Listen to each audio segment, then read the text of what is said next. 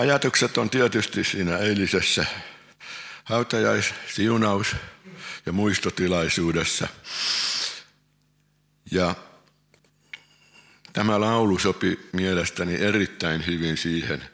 Me olimme, koimme hyvin sen semmoisen perheen tunnun seurakuntana. Seurakunta on mukana surren, lohduttaen ja myöskin iloiten siitä, että Matti pääsi perille. Ja otan tähän alkuun nyt Efesolaiskirjeen toisesta luvusta ja 19.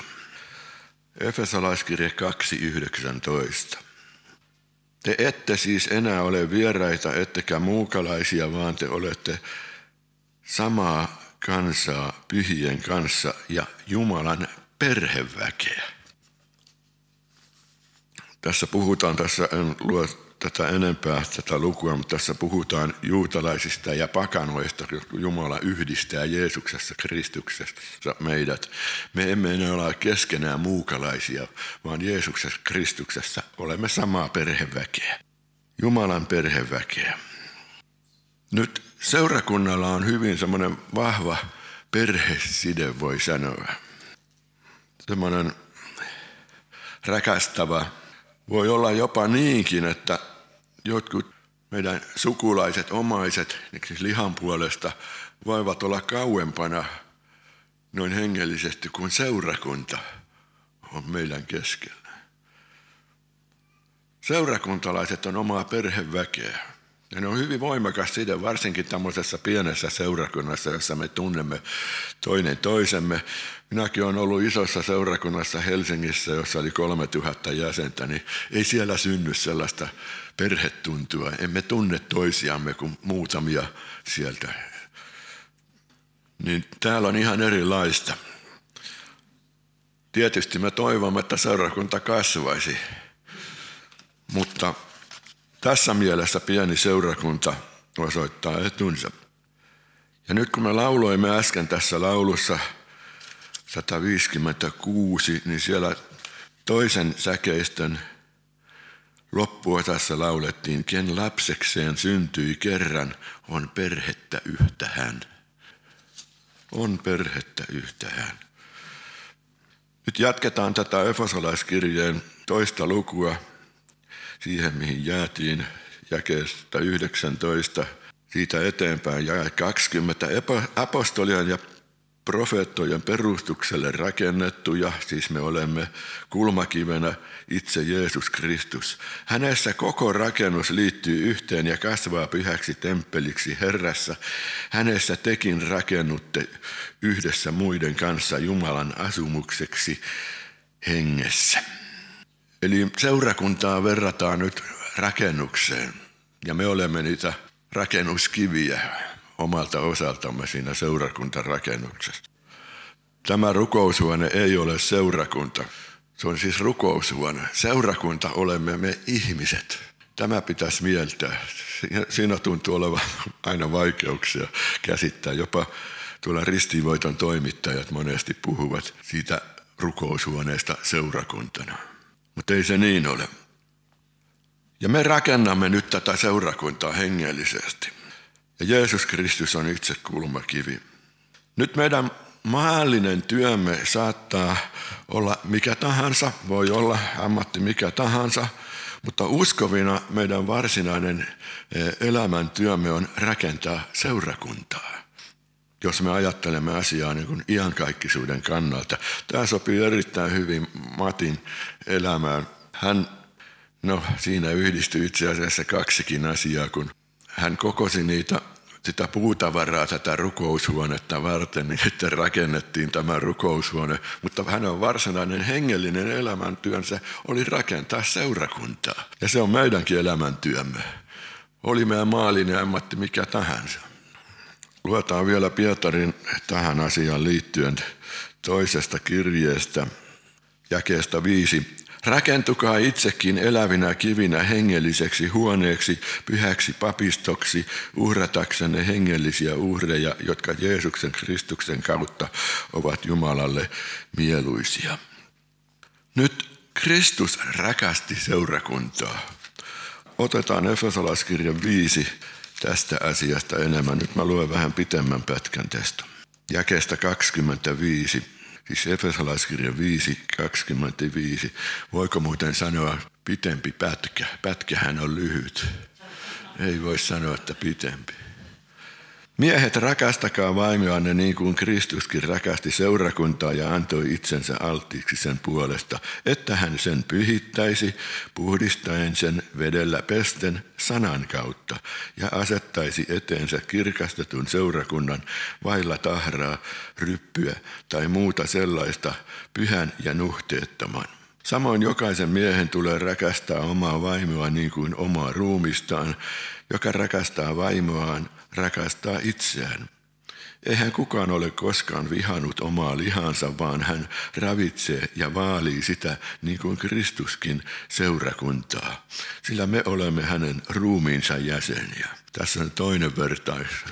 Me olemme Kristuksen ruumis samalla tavoin kuin me olemme seurakuntarakennus. Sen tähden mies luopukoon isästään ja äidistään liittyköön vaimoonsa ja he kaksi tulevat yhdeksi lihaksi. Tämä salaisuus on suuri, minä tarkoitan Kristusta ja seurakuntaa. Mutta myös jokainen teistä rakastakoon vaimoa niin kuin itseään ja vaimon tulee kunnioittaa miestään. Nämä ei ole ihan helppoja jakeita ainakaan minulle. Nimittäin tässä siis verrataan avioliittoa miehen ja naisen välillä ja seurakuntaa ja perhettä. Nämä kaikki koplataan niin kuin yhteen tavallaan tässä näissä jakeissa. Nyt täytyy sanoa, minä vaan ainakin tunnustaa, että ei tämä aina onnistunut mulla, mulla tämän, tämä näiden jakeiden toteuttaminen. Ja Maritta voisi siitä kyllä kertoa paljonkin. Perhepiirissä on kuitenkin semmoinen rakastava side vaikka tulee välillä kahnauksia, niin kuin avioliitossa ja seurakunnassakin. Niitä tulee. Ei tästä ole kauaa, kun Blumendaalin usko kysyi eräältä nuorelta parilta, joka on tässä seurakunnassa. Hän kysyi, että oletteko te riidellyt koskaan? Ei ne ollut kauan ollut aviossa. Niin ne sanoi, että kyllä ne on riidellyt. Niin usko sanoi, että kiitos Jumalalle. Tämä on sitä uskon huumoria. En tiedä, onko teillä sellaista kokemusta, kun tuli uskoon ja sitten liityitte seurakuntaan ja katsoitte niitä sisaria ja veljiä, että niistä tuntui niin kuin noissa sellainen enkelijoukko. Aivan ihan ihan. Että kuinka voi olla tällaista, tällaisia ihmisiä. Mutta sitten ajan kanssa kuitenkin kunkin luonteen piirteet tulevat esiin ja vajavaisuudet – eikä se olekaan enää ihan niin helppoa. Ei ne enää olekaan ihan enkeleitä. Ei sinne ole turhaa kirjoitettu, että kärsikää toinen toistanne. Niin se on. Nyt maailman keskellä seurakunta on kuitenkin muukalainen – Äsken luimme, että me emme enää ole muukalaisia, mutta siinä verrattiin siis juutalaisia pakanoita, jotka Jeesuksessa Kristuksessa ovat nyt yhtä. He eivät ole toinen toisillensa muukalaisia, mutta me olemme maailmassa muukalaisia. Ja siitä luetaan nyt ensimmäinen Pietarin kirja, luku 1 ja 17. Ensimmäinen Pietarin kirja 1, 17. Jos te siis isänänne huudatte avuksi häntä, joka henkilöön katsomatta tuomitsee jokaisen hänen tekojensa mukaan, niin vaeltakaa Jumalan pelossa tämä muukalaisuutenne aika. Äsken lauloimme tuosta laulusta sitä samasta toisesta säkeistössä. Siellä oli semmoinen kohta, me etsimme muukalaiset vain ylhäältä ystävää. Siinäkin mainittiin tämä muukalaiset. Ja eilen kuorona lauloimme sitten tässä tiunaustilaisuudessa laulun, joka kulkee näin. Mä muukalainen olen täällä maassa murheiden, on kotimaani yllä tähteen pilvien. Mä sinne olen matkalla ja niin edelleen. Mä muukalainen olen täällä maassa murheiden. Oliko Samin äiti sanoittanut yhden säkeisten vai kaikki. Se laulu, mikä eilen lauloimme tässä. Siinäkin puhuttiin sitä muukalaisuudesta. Ja itse asiassa Siis tämän laulun sanoittaja on nyt ainoa elossa oleva perustajajäsen, tämän seurakunnan perustajajäsen, ainoa elossa, elossa oleva. Oli silloin 13-vuotias, niinkö se oli silloin, Saar, 14. Ja tämän maailman silmissä me olemme kyllä hyvin omituinen joukko. Muistakaapa sitä, kun Paavali oli kuulustelussa maaherra Festuksen edessä, niin hän sitten puhui näistä evankeliumia tälle maaherralle, niin hän vastasi, että sinä olet hullu Paavalille. Paljot kirjoitukset tekevät sinut hulluksi. Apostolien teot 26-24. Se on hullutusta maailman silmissä tämä. Kuulkaa siellä Helsingissä, kun mun työpaikalla, niin siellä oli sellaisia kavereita, jotka ihan ilman häpeilemättä mitään, niin sanoivat mulle, että sä oot kajahtanut. Ne käytti sitä nimeä jatkuvasti. Eikä ne yhtään pelännyt, että ne loukkaisi jotenkin. Ne antoi tulla. Ei kaikki, mutta jotkut oli sellaisia. Piti vaan asennoitua siihen, että niin se on. Se on hullutusta niille, jotka kadotukseen joutuvat. En sano, että ne menee kadotukseen, jotka näin sanovat, koska heillä on vielä mahdollisuus tulla antaa elämänsä Herralle, mutta sillä tiellä, sillä hetkellä olivat ainakin. Ei kukaan, joka on taivastiellä, sano tällä lailla, että on kajahtunut. Sanoma rististä on hullutusta niille, jotka kadotukseen joutuvat, siis korintolaiskirjeessä sanotaan. Nyt mä otan esille erään eräästä kirjasta Yhdysvalloissa Yhdysvaltojen etelävaltioiden baptistikirkon uskonnonvapaus- ja etiikkakomission johtaja Russell Moore kirjoittaa erässä kirjassaan siitä, kuinka hän keskusteli erään nuoren amerikkalaisen ei-kristityn naisen kanssa kristinuskosta. Hän keskusteli. Ei mennyt kauaakaan, kun nainen halusi tiedustella tämän Mooren kantaa kristillisen seksuaalietiikan kysymyksistä. Ja jotenkin tämä kristinuskon kanta tuntuu seksin, seksiin, tuntuu kovasti kiinnostavan ei-uskovia. Mitä mieltä ne on tästä? Ja tässäkin keskustelussa siirryttiin nopeasti tähän aiheeseen. No Moore kertoo, että hän kuvaili hetken aikaa, mitä kristinusko sanoo näistä seksuaalieettisistä kysymyksistä. Se, että esimerkiksi seksuaalinen kanssakäyminen kuuluu miehen ja naisen avioliittoon ja niin edelleen, hauraudesta ja kaikesta. Tämmöiset perusasiat hän toi sitten esille. Tämä nainen sitten naurahti vilpittömän huvittuneena ja sanoi Moorelle, Ymmärrätkö, miten merkilliseltä ja oudolta tuo kaikki kuulostaa nykyamerikkalaisen korvissa? Niin Moora kertoo, hän pysähtyi miettimään ja tajusi, että kyllä sitähän se varmasti on nykyamerikalaisesta. Oudolta ja merkilliseltä. Ja sitä se on varmasti suomalaiselle, nykysuomalaiselle. Ja hetken kun hän mietti sitä asiaa, hän myönsi kyllä, että kyllä hän ymmärtää, että se kuulostaa oudolta. Mutta sitten hän jatkoi, mutta et ole kuullut vielä puoliakaan hän sanoi naiselle. Me kristityt uskomme paljon merkillisempiäkin asioita. Me uskomme, että Jumala tuli taivaasta ihmiseksi, kuoli ristillä syntiemme tähden, nousi kolmen päivän jälkeen ylös kuolleista, meni taivaaseen ja tulee eräänä päivänä valkoisen hevosen selässä sieltä takaisin maan päälle. Nyt Suomessakin tämä kristinuskon asema on muuttunut. Ei se ole sama kuin oli muutamia kymmeniä vuosia sitten. Sama on tietysti Ruotsissa. Eikä se johdu siitä, että tämä kristinuskon ja yhteiskunnan asema on jotenkin, keskinäinen asema on jotenkin niin kuin johtuisi siitä, että me olisimme jotenkin radikalisoituneet. Meillä on se sama sanoma ollut koko ajan. Kuilu johtuu siitä, että yhteiskunta ajautuu yhä kauemmaksi raamatullisesta kristinuskasta. Tässä mielessä se kuilu syvenee ja sen takia se kuulostaa oudolta sitten nykysuomalaisesta. Ajat on muuttuneet. Se on semmoinenkin lause raamatussa tuttu. Pyhä pyhittyköön, säästäinen saastukoon. Ei ne tule koskaan yhdistymään nämä kaksi asiaa. Kumpikin kulkee omaa teitä. Meidän tulee pyhittyä, säästäinen saastuu ja menevät yhä kauemmaksi toisistaan. Mä jatkan nyt, mitä tämä Moora sitten kirjoittaa vielä tässä kirjassa. Mä luen ihan suoraan. Näinä muuttuvina aikoina ei pidä jähmettyä paikoilleen vallitsevan tilanteen keskelle ja perääntyä eristyksiin. Sen sijaan tarvitaan seurakuntaa, joka yhteiskunnallisista ja poliittisista kysymyksistä puhuessaan pitää mielessään suuremman näyn, Jeesuksen Kristuksen evankeliumi. Me etsimme ennen kaikkea muuta, ennen kaikkea muuta Jumalan valtakuntaa.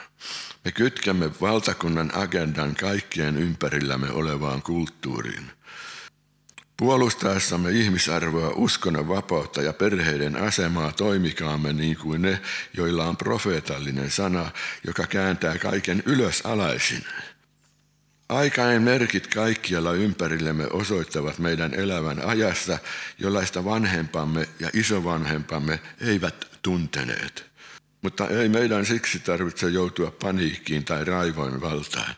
Jeesus on elossa. Ja toimitaan sen mukaisesti. Seuratkaamme häntä eteenpäin kohti tulevaisuutta. Näin tämä Moore tykittää. Kyllähän se näkyy täällä Suomessa esimerkiksi sillä tavalla, aina kun lähestymme joulua tai pääsiäistä, niin katsokaapa vain kuinka tämmöiset suurimmat päivälehdet kirjoittaa jotakin kristinuskosta ja aina sillä tavalla, että ne jotenkin vääntää sen eh, erilaiseksi kuin mitä nyt Raamattu sanoo. On mukaan erilaisia tutkimuksia, viime aikojen tutkimuksia tehty sitä ja tätä ja, ja, ja että tämä asia ei olekaan ihan niin kuin raamatussa selitetään.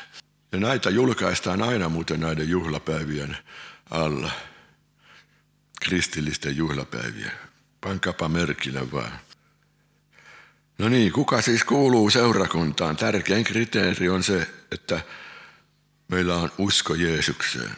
Jumala vanhurkauttaa sen, jolla on usko Jeesukseen. Tai se pitäisi kai kääntää oikeasti Jeesuksen usko. Roomalaiskirja 3.26. Mikään ei ohita tätä seikkaa. Emmekä me usko mihin tahansa Jeesukseen. Jeesuksestakin sanotaan kaikenlaista. Oli hyvä ihminen ja profeetta ja, ja kaikkea tällaista. Mutta se ydin jää sanomatta. Jeesuskin kysyi opetuslapsiltaan, että kenet ihmiset sanovat minun olevan. Opetuslapset sitten vastasivat, että Eliaan, toiset sanoo Eliaa, mitä niillä oli eri vaihtoehtoja sitten. Sitten hän kysyi, että kenenkä te sanotte minun olevan. Niin Pietari vastasi, sinä olet Kristus, elävä Jumalan poika.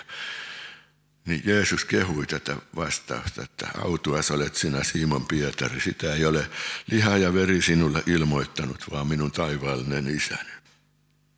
Eli tänä päivänä tilanne on sama, Jeesus on mitä mitäkin ihmisten mielissä. Mutta Jeesus menee itse paljon pitemmälle kuin Pietarin tunnustus, kun hän sanoo Johanneksen evankeliumin kahdeksannessa luvussa jakeessa 24, ellette usko, että minä olen se, joka minä olen, te kuolette synteihinne. Raju väite. Mitä tarkoittaa minä olen se, joka minä olen? Se on Jumalan nimi.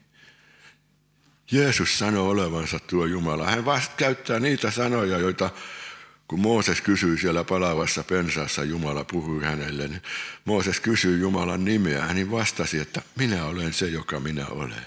Nyt Jeesus käyttää juuri tätä samaa nimeä. Hän on Jumala.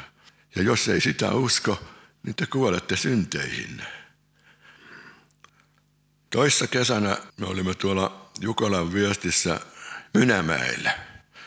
Me olemme 18 vuotta kiertäneet näitä Jukolan viestejä. Pojat on ollut siellä joukkueessa mukana. Niin toissa kesänä se oli Mynämäellä. Se oli hieno urheilupuisto siellä se alue. Ja sitten sen urheilupuiston laidalla oli Jehovan todistajien valtakunnan sali. Ja paljon ihmisiä kulki siitä ohi ja minäkin kuljin. Ja heillä oli pystytettynä sitten sellainen lehtiteline ja yksi mies ja nainen siinä sitten olivat siinä heidän tontillaan. Mutta tie meni ihan siitä vierestä. Ja, niin mä sitten kysyin siltä mieheltä, että Luepa sieltä Johanneksen evankeliumiin 8.24 jälkiosa.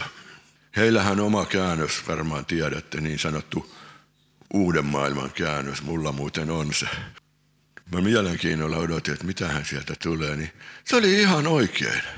Ellette usko, että minä olen se, joka minä olen, te kuolette synteihin. Siellä oli ihan oikein.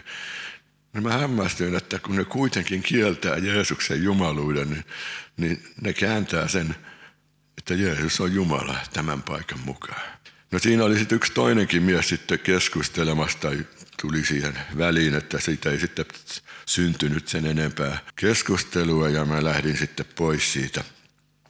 Tuli vaan mieleen tämmöinen tilanne, mitä siellä tapahtui. Hän on tosi Jumala ja iankaikkinen elämä, sanoo myös Johannes kirjeessään. Aika ajoin tehdään Gallup-tutkimuksia täällä Suomessakin tiettyyn vuosien välein näistä hengellisistä asioista, niin mulla on nyt tämmöinen tieto vuodelta 2018, ei anteeksi, aikaisempi tieto, Gallup-tieto, siellä on ollut 10-15 prosenttia tunnustautuu uskovaisiksi. Ja vuodelta 18 on 9 prosenttia. Ja tässäkin on sellainen rajaus, että kaikki ei välttämättä tunnusta Jeesuksen jumaluutta. Tunnustavat kyllä, mä oon uskovainen, mutta ei välttämättä tunnusta, että Jeesus on Jumala. Se luku voi olla vieläkin pienempi. Eli vähäinen on tämä joukko. Filippiläiskirja 2, 12, muutama jae. Siksi rakkaani, niin kuin te olette aina olleet kuuliaisia, ei vain minun läsnä ollessani, vaan vielä enemmän nyt, kun olen poissa, ahkeroikaa peläten ja vavisten oman pelastuksenne hyväksi. Jumala itse vaikuttaa teissä tahtomisen ja tekemisen, että hänen hyvä tahtonsa tapahtuisi. Tehkää kaikki nurisematta ja epäröimättä että olisitte moitteettomia ja puhtaita, tahrattomia Jumalan lapsia kierron ja turmeltuneen sukupolven keskellä. Te loistatte siinä kuin tähdet maailmassa, kun pidätte kiinni elämän sanasta. Ja silloin minä voin Kristuksen päivänä kerskata siitä, etten turhaan ole juossut ja nähnyt vaivaa, mutta jos minut uhrataankin, kun toimitan teidän uskonne uhripalvelusta, minä iloitsen ja iloitsen kaikkien teidän kanssanne. Samoin iloitkaa tekin ja iloitkaa yhdessä minun kanssani. Aamen.